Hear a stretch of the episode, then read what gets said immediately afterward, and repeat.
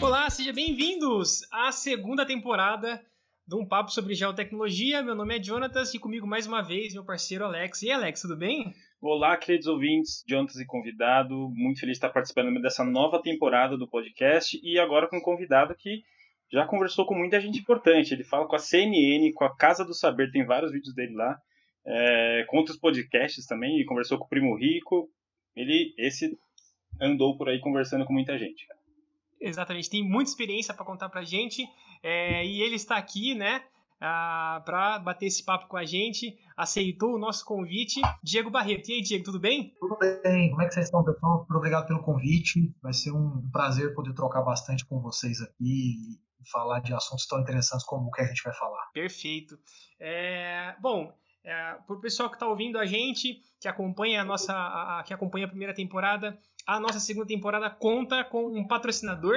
Então, vamos falar dessa empresa que está com a gente nessa segunda temporada, a Bertoli Engenharia. Quem que é a Bertoli Engenharia, Alex? Ah, é, antes de agradecer a Bertoli, ainda agradecer primeiro ao o João Gabriel Bertoli, que é o dono, que está confiando no nosso projeto aqui, e a Hugo Talakia, que fez esse meio de campo, um grande amigo, e que possibilitou essa parceria. E a Bertoli é uma empresa de engenharia que atua em todo o estado de São Paulo, e ela utiliza de todo um aparato tecnológico para gerar seus produtos e fornecer seus serviços. Né? Eles, desde controle de irrigação, alvará ambiental, entre muitos outros produtos. Confere lá no site deles que você acha muitos detalhes. Exatamente. Eles trabalham com drones, RTK, equipamentos de alta tecnologia para fazer esses projetos de, de engenharia, principalmente na área, na área ambiental, para as empresas e para o agronegócio. Então, se você quiser conferir, o trabalho deles é www.bertoliengenharia.com e também eles estão na, nas mídias sociais, então eles têm uma, uma, uma presença muito grande na, no Instagram.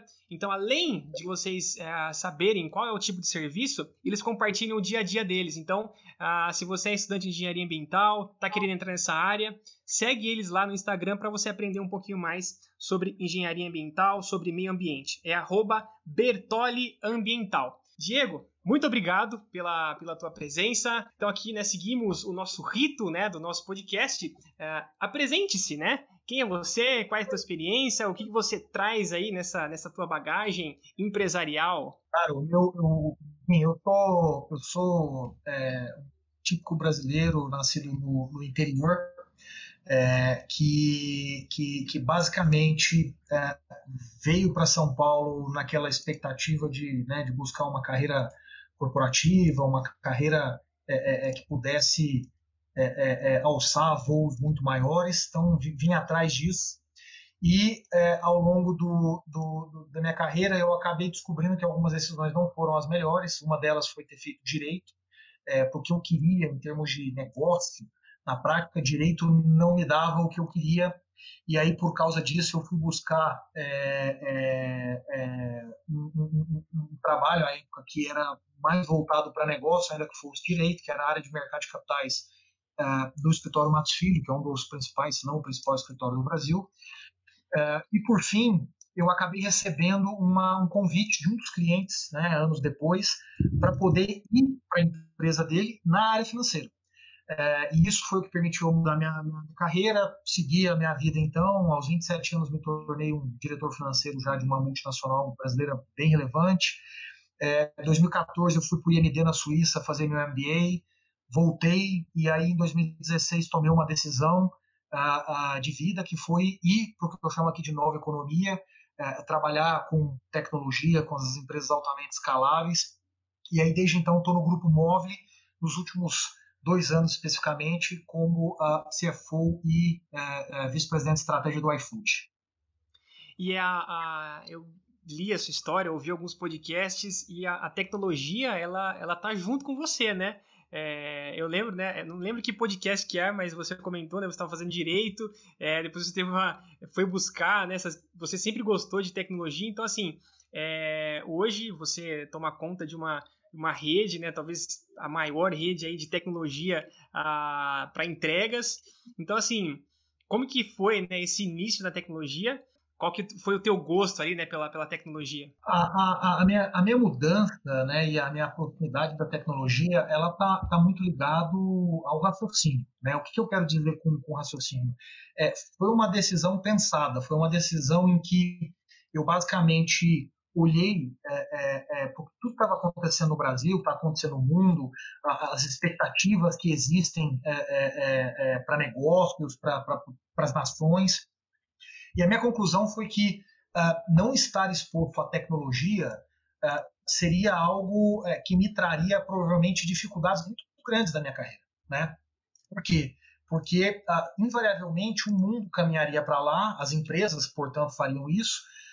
e o Brasil, como tem, como, como, infelizmente é muito atrasado nesse tema, é, é, ele daria poucas oportunidades. Então eu resolvi fazer um movimento rápido né, e, e, e buscar então uh, oportunidades de me aproximar na nova tecnologia e deu certo. Né? No final eu consegui é, é, me expor como eu queria e isso tem me dado um aberto um novo mundo, né? Em que você pensa e faz de forma muito mais, menos estática é, para poder construir coisas, para poder efetivamente mexer num código, para poder efetivamente mudar a direção de uma empresa com muita velocidade. Coisa que na velha economia, que é mais estática, mais física, você não tem a possibilidade de fazer. São negócios muito mais lentos, né? Então, é, é, é, foi exatamente por isso que eu vim, que eu vim buscar aqui essa, dessa, dessa exposição. É, isso traz uma pergunta, Diego, que é como que funciona a interação né, da, da, das pessoas que estão na, nesse, nesse serviço, né?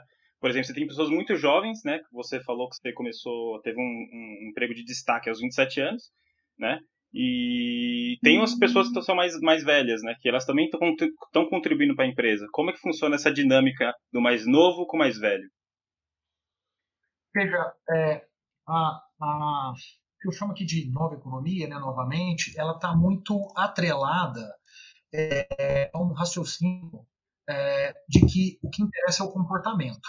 Né? Não interessa necessariamente a sua formação, a sua idade, seu sexo, sua cor, sua opção sexual, não interessa nada disso. O que interessa é o teu comportamento. Evidentemente que as pessoas precisam né, se preparar, precisam buscar é, conhecimento, etc. Mas na prática, se você tem pessoas com um comportamento diferenciado, essas pessoas elas vão naturalmente conseguir sempre chegar onde é, uma determinada barra está.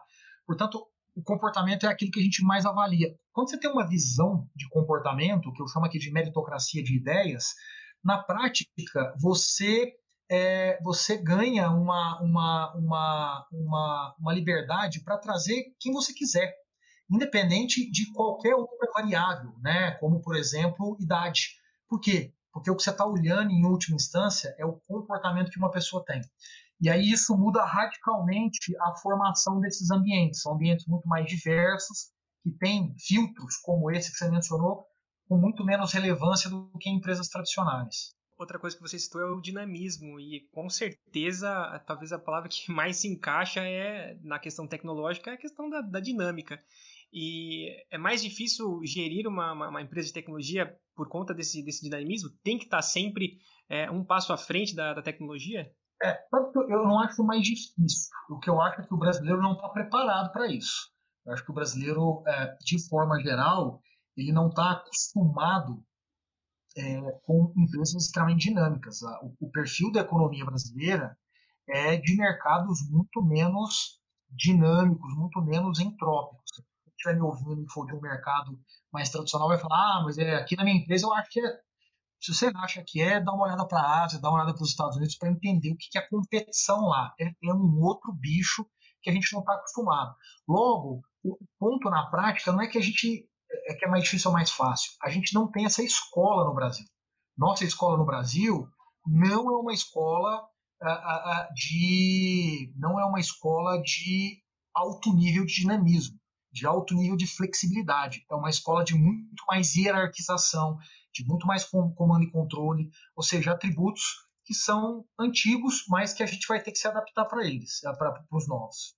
É, isso está se referindo ao ensino, ao ensino em geral, na verdade, né? O ensino nas universidades geralmente ele é mais é, atravancado, né? Mais, mais preso ali aos métodos de, de ensino. É, imagino que seja isso, né? Exatamente. É, acho que a gente pode ir para uma questão agora voltada para o tema do podcast, que é geotecnologia, e, e perguntar para você, você como que essa tecnologia está sendo, se apro, tá sendo apropriada pelo iFood, como é que ele está usando isso. Vocês têm é, escritórios focados só em geotecnologia, que lidam com banco de dados, com dados espaciais, essas coisas? Consegue dar algum detalhe para a gente? Claro, é, para nós esse é um tema que tem uma, uma, uma, uma, relevância porque nós somos uma empresa de logística. Né? Então, em última instância, é, você vai ter que lidar com as competências que você acabou de mencionar. É, Para nós, é, o, o, que é muito relevante é, atualmente é a, a, tudo que se refere ao deslocamento dos entregadores uh, pelos centros urbanos brasileiros. Né? Se você pensar uh, que uh, no Brasil Uh, você tem uma, uma, uma geografia um tanto complexa né, em, vários, em vários aspectos, uh, e você tem uma diversidade cada vez de modais também nas cidades brasileiras, você, em última instância, chega a um raciocínio que é você precisa ter muita tecnologia embarcada nessa discussão para poder é, é, conseguir ter a melhor operação. Então, pensa, por exemplo, quando você faz o transporte de um alimento né, do restaurante para uma casa num lugar que é extremamente sinuoso, um lugar que tem uma topografia extremamente acidentada, você tem uma determinada condição. Nesse caso, você não poderia alocar a comida é, para quem está de bicicleta, ou eventualmente para quem está de bicicleta elétrica, mas provavelmente para moto. Então veja que você precisa se utilizar né, de, de todo esse ferramental para conseguir é, entender melhor né, como operar a sua logística. E a gente começa a entrar agora numa outra, numa outra esfera que é a própria esfera do a própria esfera do, do, do, do espaço aéreo, né? Com todo o nosso investimento que está sendo feito em, em drones, a, a, gente começa a ter aqui uma outra uma outra exposição, né? Que é uma exposição de um negócio é, é, é muito mais complexo e, e muito novo, né? Para a realidade brasileira, né? É, essa, essa é a grande questão, é, porque assim, a, o iFood já foi uma, uma, uma revolução na, na, na, entrega, na logística. Então, né, já, você já tem essa, é, essa vantagem. Só que entrar nesse, nesse mercado do espaço aéreo, é, dos drones, de baterias e é, é um nível, é um nível, né, completamente diferente, é um andar completamente novo. E qual que está sendo a abordagem do, do iFood com relação a isso? O início da jornada e esse ongoing aí, né? Olha, é, eu diria que é, é, é um início de muita típico de quem está é, é tá trabalhando para gerar uma disrupção. Né? Ah, e a gente precisa diferenciar aqui a inovação da disrupção. A inovação está atrelada a qualquer desenvolvimento novo, adicional, que melhora um processo, que melhora uma determinada condição, mas ela não necessariamente ela muda o curso de um negócio, o curso de um projeto, o curso de uma empresa. Né? Ah, a disrupção está mais atrelada a, a, esse tipo de aspecto. Né? Então, é, você precisa, né, invariavelmente, é, entender que a, a, a, você está lidando com isso. Por que, que é importante entender isso? Porque se você não entender isso, você se frustra ao longo do caminho. Né? Você se frustra, por exemplo, com discussões relacionadas a o tempo de aprovação de aspectos regulatórios. Como digo, você está criticando o Estado dizendo que ele é lento? Não, estou dizendo que tudo que é novo e que tem um potencial de altíssimo impacto é, é, carece né, de trabalhos muito mais é, é, é, é demorados dada essas duas condições que eu mencionei agora. Então, a, a, a, é, é exatamente isso aqui que a gente, que a gente é, é, tem lidado. Ah, com isso, tem uma questão também que envolve ah, os próprios profissionais. Né? É, ou seja, você tem pessoas hoje que estão é, se preparando né, para esse tipo de disposição. Né? Você não tinha, por exemplo, na academia, uh, pessoas buscando de forma orgânica e quase que natural uh, uh, uma, uma, uma carreira, por exemplo, nesse negócio, né? um negócio que envolva, por exemplo, a discussão de drones que a gente mencionou aqui há pouco. Então, é, é, é, tudo uma novidade, o que implica uma velocidade menor, o que implica assumir riscos é, maiores, é, e o que, o que, em última instância, implica que você pode estar criando uma vantagem competitiva, ou seja, criando um ativo tangível ou intangível que diferencia o teu negócio de forma substancial uh, do concorrente. É, outra coisa, eu, eu, é, eu fiz uma pós, é, uma pós-graduação em drones e, e vantes, então eu sei da dificuldade, principalmente da, da regulação, é, que ainda assim, se você for procurar documentação, essas coisas, ainda assim você fica muito, muito confuso, é algo que está em constante evolução, é, a gente percebe que, que no mercado internacional algumas coisas evoluem, né, é, dão alguns passos um pouco mais largos. É, nesse sentido, o iFood ele cria uma nova tecnologia ou de certa forma já consegue ah, é, estudar algumas coisas que está acontecendo no mercado internacional? Essa é uma pergunta, uma pergunta leiga mesmo. Olha, primeiro é, é, a gente tem aqui uma prática de não se inspirar uh, no mercado internacional né? Ou, ou, ou, nos concorrentes no mercado nacional. Por quê? Porque toda vez que você se inspira em alguém, você na prática está tentando sair de onde você está para onde a pessoa está, para onde a ideia está. Ou seja, no final você está chegando onde já existe alguma coisa. Né? Então, veja, não é que você não se inspira né, em um aspecto talvez de visão, no aspecto de direção, isso sem dúvida. Mas na execução, no formato, no como, a gente procura não fazer isso. A gente olha para dentro de casa. Porque é aqui que você, por não ter essas limitações do que já foi construído no mundo fora de casa, que você consegue imaginar coisas muito maiores e coisas muito melhores. Quer dizer que você vai conseguir? Não, estou dizendo imaginar. Então, é, é, é, por exemplo, quando você fala de drone pelo mundo, você não tem uma uma, nenhum país ou nenhuma empresa que se destaca na visão, na direção. Então, eu não tenho por que buscar isso lá. Então, a gente criou a nossa visão, a nossa direção e a gente está construindo isso aqui. Então, a gente, por exemplo, foi a primeira empresa do mundo a aprovar uma rota comercial uh, numa agência regulatória, no caso aqui a ANAC, uh, uh, para um drone. Né? Uh, por que, que, a gente conseguiu isso? Exatamente por olhar de uma forma muito mais desafiadora para dentro e não simplesmente tentar copiar o que está acontecendo lá fora. É, o, tem um físico estadunidense, o, o Neil deGrasse Tyson, que ele fala que o transporte humano hoje em dia ele já é ótimo, né? Ele já ocupa a maioria dos espaços que ele já pode ocupar. Ele fala do exemplo 3D, né? Que você tem as, as pistas, né? O sistema rodoviário tem o sistema metroviário e tal, e tem os, os aviões, né? No caso da, do sistema logístico do iFood, por exemplo, se vocês conquistarem os drones, né, vocês estão indo para o espaço 3D já de entrega. Então você acaba ocupando um nicho que seria essa inovação e espero que dê certo, porque é uma novidade que vai agregar bastante valor, né, para vocês como empresa. Né? E aí, a, o Alex ele fala, né, eu realmente também torço muito para que isso aconteça, ah, até pelo fato do eu sempre eu gosto muito né quando a gente lança ou quando a gente fala das tecnologias brasileiras a gente fez alguns podcasts aqui é, em que a gente se surpreende positivamente com, com o que o Brasil e a ciência brasileira consegue fazer. Então sim a gente torce muito para isso para que dê certo para que dê muito certo. E já emendo outra pergunta que como que os profissionais né, da, das geotecnologias eles podem eles podem atuar nesse mercado as competências, as habilidades que ah, os profissionais aí que estão ouvindo a gente, eles precisam se atentar para buscar esse, esse mercado que está tá sendo criado por vocês? Olha, acho que a primeira coisa é compreender que o mundo é, é um mundo é, que existe em cima de uma base uh, de tecnologia.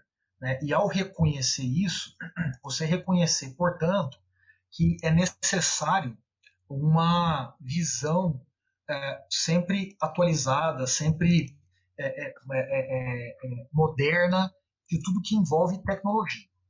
Esse é o primeiro ponto. Né? Isso pode parecer muito básico, mas na prática se lembra, o Brasil não tem essa cultura. Né? O Brasil não tem uma cultura de trabalhar constantemente com tecnologia e avançar. Ah, mas a minha empresa é cheia de tecnologia, tem uma fábrica super legal lá. Então, mas a sua empresa comprou tecnologia de quem? Comprou de uma fábrica alemã? Então, isso é tecnologia de terceiro. Não, na prática, eu posso comprar a mesma tecnologia e montar minha fábrica aqui. Então, estamos falando de uma commodity em última instância. Né? Então, estou falando de tecnologia proprietária. O segundo ponto é a questão comportamental. Né? No momento em que você, é, é, no momento em que você é, é, passa a trabalhar com tecnologia, ou passa a entender, a viver, a raciocinar de forma é, é, ligada à tecnologia, na prática o que acontece é que você começa a demandar comportamentos diferentes, né? comportamentos que uh, demandam, né, por parte do por parte do, do, do, do profissional um ajuste enorme sobre como tomar decisão, como testar, como falhar, como ser transparente, como ser meritocrático do ponto de vista de ideias, entre outras coisas. Então, é, eu acho que esse é o segundo ponto. Né? É, o terceiro é quando você é, vai entendendo cada vez mais tecnologia e se comportando cada vez mais, você se aproxima né, de empresas assim, ou você cria o teu negócio é, a partir de uma lógica de uma, de uma. Né? A tecnologia no Brasil hoje ela está já acessível, ela já está massificada, vamos pensar aqui em APIs, em cloud, a própria rede de internet, entre outras coisas, uh, o que significa que as empresas têm uma capacidade de cooperação muito maior. Os modelos de negócio são muito mais cooperativos do que no passado. Então é preciso entender isso também sob a ótica de um empresário, né, sob a ótica de um empreendedor. É, como pessoal universitário, né, é, você comentou que o Brasil ainda não está preparado, mas você consegue ver jovens que estão chegando nas, na, na, no iFood e estão conseguindo entregar aquilo que essa filosofia que você espera do trabalho, que é esse dinamismo, essa proatividade, essa, esse jeito de se portar dentro da empresa que é, gera soluções, gera ideias. Está conseguindo enxergar isso?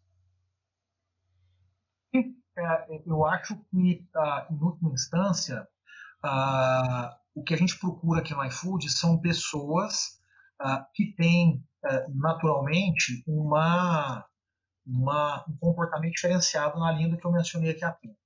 Então, assumindo que você consiga trazer as pessoas com esse comportamento, né, mais ambidestro, mais flexível, mais transparente e etc., uh, o ajuste final ele é muito mais fácil. Né? É uhum. É muito mais fácil você se utilizar é é, é, é, é, um capital humano com essas características e, na sequência, você desenvolver do ponto de vista técnico, do ponto de vista tecnológico, etc. Então, para nós, o desafio aqui tem sido mais desse processo de encontrar as pessoas com esse comportamento, mas uma vez aqui dentro, é um caminho natural aqui de desenvolvimento. E aí a gente tem feito já muita coisa muito interessante. Interessante, legal pra caramba. É, é, essa, essa ideia dessas, desse tipo de empresa, principalmente empresa de tecnologia, a gente, é, a gente consegue compreender que a, as pessoas que fazem parte da, da empresa têm realmente valor e as capacitações, né? É, eu já trabalhei já em empresa antiga, então percebe-se essa, essa diferença na, na, na, sua fala, né? O, o Diego, você pode contar pra gente uma uma experiência que você viveu, é, que você falou assim, puxa, a, a, tec, a geotecnologia aqui, ela, ela ajudou a gente, é, alguma, algum case, alguma experiência nesse sentido? Olha, é, acho que sim, acho que sim. É, acho que a gente pode, por exemplo, é, pensar no, no, modelo de inteligência artificial que a gente tem aqui, a gente é, conecta uma série de inputs oriundos de geotecnologia, como sistemas de informação geográfica, cartografia digital, sensoriamento remoto por, sat é, por satélite, sistema de posicionamento global, é, entre outras coisas, é, geodésia também, entre outras coisas, para poder permitir que o nosso modelo de inteligência artificial, responsável por operacionalizar a logística todos os dias, tenha a capacidade de ter um nível de otimização muito alto. Então, volto aqui para o exemplo da bicicleta, bicicleta elétrica, moto, carro. Né? A, a, é, a comunhão, a convergência dessas, desses atributos que eu mencionei há pouco dentro do nosso modelo de inteligência artificial é o que permite a gente fazer essa alocação da forma mais eficiente possível segura possível e saudável possível. Né? Colocar uma pessoa para subir um morro é eficiente, é seguro, uh, mas não é saudável. Então, para encontrar né, a composição dessas três coisas, a gente usa, se utiliza muito desses atributos oriundos da, da, da, da, do tema. É, topografia, é, a topografia é, é né, incrível Exato. isso, né? Exatamente, a é. gente utiliza demais. Né? Ou seja, a minha vida não é uma vida plana, minha vida é uma vida com uma série de variáveis dentro de um modelo de, de inteligência artificial para poder ter um output de uma para uma logística que a gente acredita ser provavelmente uma das cinco mais eficientes do mundo. É, é uma dúvida pessoal minha agora que você comentou. É, então, esse, esse dado, o, o, veículo que a pessoa está utilizando para fazer as entregas, é considerado na hora de você é, indicar uma entrega para essa pessoa no algoritmo? É isso que acontece? Isso? A gente considera isso. Oh, meu Deus. Incrível. E, e, o mais engraçado, assim, a pessoa que está. Talvez é, é, o, é o, o fim né, da tecnologia. Quando a pessoa está utilizando, ela quer saber a, da refeição dela, no caso, a, chegando na sua casa no menor tempo possível. E a tecnologia por detrás disso vai trabalhar uma série de outras coisas, porque para mim era só rota, né? então, é. assim, qual é a melhor rota? Mas na verdade não. Você tem, além da rota, você tem o modal, você tem a, né, a questão da saúde da pessoa. Que incrível, muito legal. E com relação à concorrência, é, o, que, que o que, que, precisa ser feito, né? Quais são as, a, os, os, passos né, que vocês estão dando aí para trabalhar? Existe algum ajuste para ser feito? Olha, é, eu, eu diria que eu acho que é menos uma discussão da concorrência e mais uma discussão da estratégia. É, a gente não tem o hábito também de olhar para a concorrência para buscá-la, por uma questão muito simples. De novo, a gente volta para a questão do, do, do, de você estar tá fazendo coisas que não necessariamente são as melhores para o seu negócio. Aí você fala, pô, Diego, mas e se a concorrência estiver fazendo um negócio melhor que você? Veja, se ela estiver fazendo uma coisa melhor do que eu, eu deveria, dentro de casa, da minha análise aqui dentro, ter condição de chegar nisso mas não é porque eu estou olhando para ela e ela tem algo que eu deveria fazer aqui. Né? Então, é, é, é, é o nosso raciocínio passa muito por isso.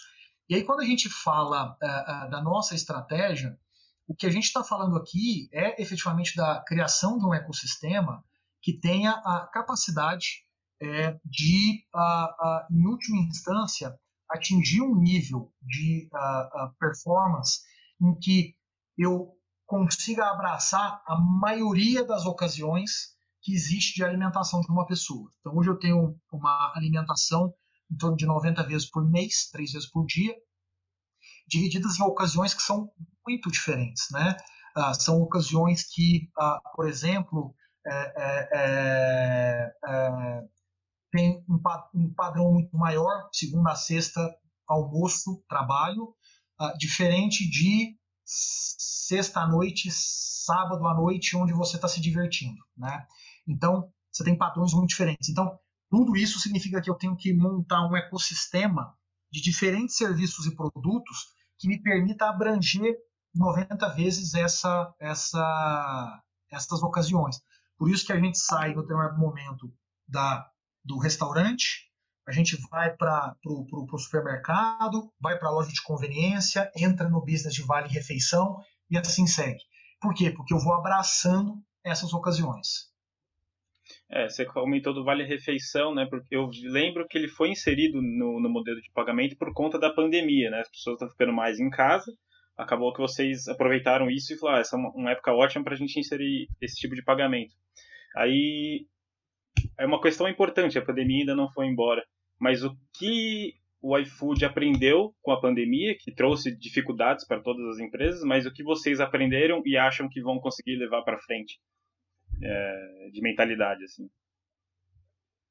Olha, eu, eu, eu, diria que o que a gente é, eu diria que o que a gente mais aprendeu foi a questão da, do reposicionamento da empatia. Empatia é um negócio que você tende a não mudar muito rápido ao longo da sua vida. Você tende a ter um comportamento mais estático. Né? Então, você conhece uma pessoa ou uma empresa, você tem uma certa opinião, você gera uma certa empatia, e assim a vida segue. Ah, quando a pandemia chegou, a pandemia ela alterou significativamente, uh, ela alterou significativamente a forma como as pessoas se comportam, os interesses que as pessoas têm, as conexões que as pessoas fazem, entre outras mil coisas. O que significa que você teve que ressignificar as empatias, porque as pessoas mudaram. Então é como você ter um amigo aos 10 anos de idade, deixar de ter contato e revê-lo aos 25 anos de idade. Ele é uma pessoa completamente diferente. Eventualmente você não vai ter empatia. No nosso caso, a gente teve que ressignificar todas as empatias. Né? E a gente aprendeu muito com isso. Uh, uh, por quê? Porque uh, a gente basicamente consegue ter uma visão muito diferente a partir de agora do que as pessoas realmente precisam. Né? E aí eu volto para a questão da tecnologia proprietária e aí o valor dela fica mais explícito. Quando você domina a tecnologia, o teu código-fonte, quando você domina os atributos do seu negócio, em última instância, quando você ressignifica a empatia, você altera muito rápido isso. Quando você não tem um processo em que você domina teu código-fonte, não domina os atributos da sua tecnologia, você fica refém de alguém poder fazer aquilo por você. Então, eu diria que essa foi a grande mudança, né? E isso, então, reflete numa série de é, é, ferramentas, numa série de características dos produtos na mão do consumidor, do entregador, do restaurante, do supermercado, que a gente alterou ao longo desses 10, 11 meses de pandemia. É, é legal porque você comentou isso, é, além de você, aquela, aquela frase que todo mundo sabe, que é o foco no cliente, né? Tentar entender quais são as necessidades do seu cliente. Também tem essa questão muito importante de você ter propriedade do seu intelectual do seu produto, né? Você conseguiu manter esse controle. Isso é muito, muito interessante pensar, né? Você não ficou à mercê de nenhum terceiro que te vendia tecnologia, né? Eu ia fazer uh, uma, uma pergunta, não sei, né, um pouco mais mais técnica da questão do, dos dados, né? Que tipo de, de, de dados a, a, o iFood é, usa, né? Para melhorar a rota, para é, melhorar enfim, se ela usa somente a, as rotas que, que é fornecido para elas, ou se tem a questão de, de bairro, questão de, de, pessoas, quais os tipos de dados que, que o iFood trabalha para melhorar a questão das entregas? O, o iFood usa uma série de dados. É, o primeiro dado é o dado uh, comportamental do consumidor, do entregador e do restaurante.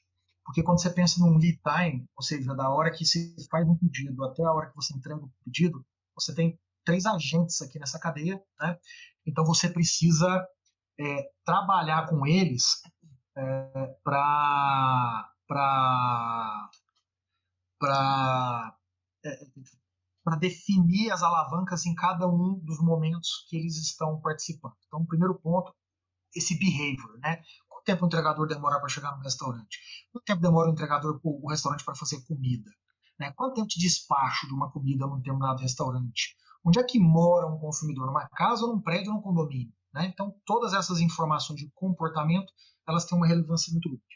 Depois, informações geodésicas, né? ou seja, é, é, é a forma como é, o, o, o, eu, eu, interpreto né, a, a, a, as condições daquele ambiente que vai ter um tráfego, né, que vai ter um, deslocamento, é, ela naturalmente impacta diretamente na forma como eu modelo a rota, né, modelo a minha, a minha logística.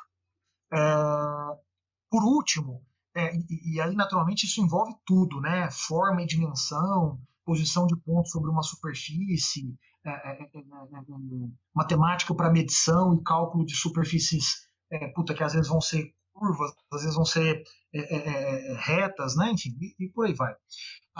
A, gente se utiliza também de bastante informação relacionado a relacionado a, a clima, né? Isso tem um efeito muito uh, relevante uh, para nós. Então a gente também se utiliza disso.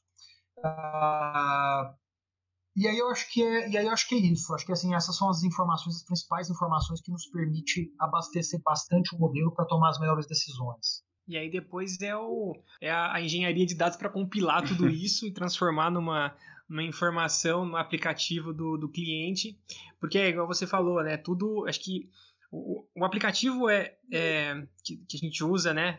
Aparece para gente lá a, a comida, que tipo de comida que é, a, quanto tempo que vai que vai levar para chegar. Então, é, são várias variáveis que, que vocês devem levar em consideração para entregar esse, esse número para o cliente, né? Então, é, são vários dados trabalhar esses dados para gerar uma informação precisa para o cliente, né?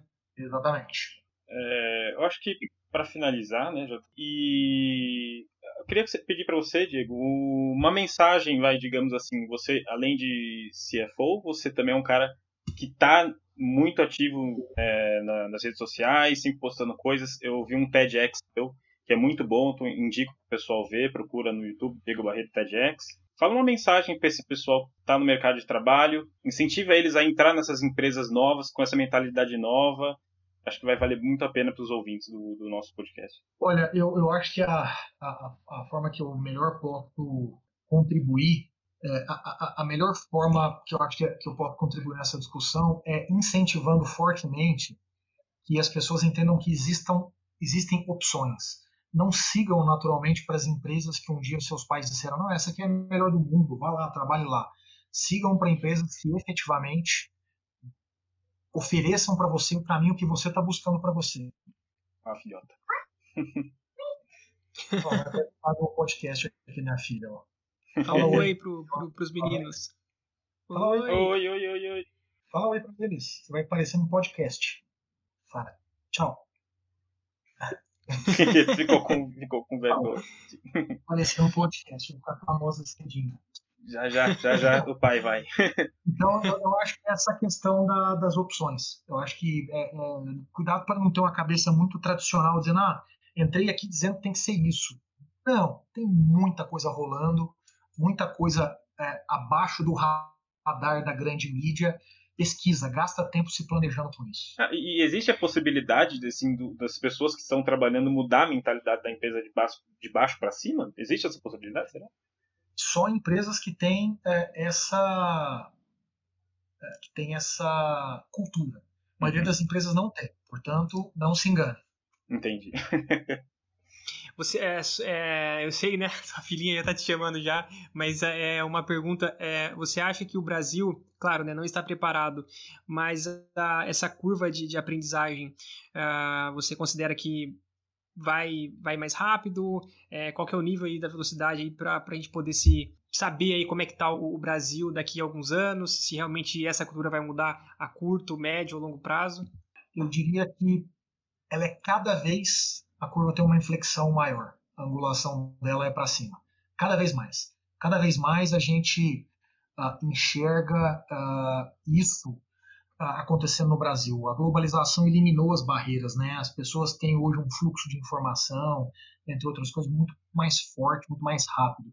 O que significa, em última instância, que as pessoas eh, não vão ter eh, outra opção eh, a não ser a não ser acelerar muito. Isso está acontecendo já. Então, acho que a, as expectativas são, são muito boas.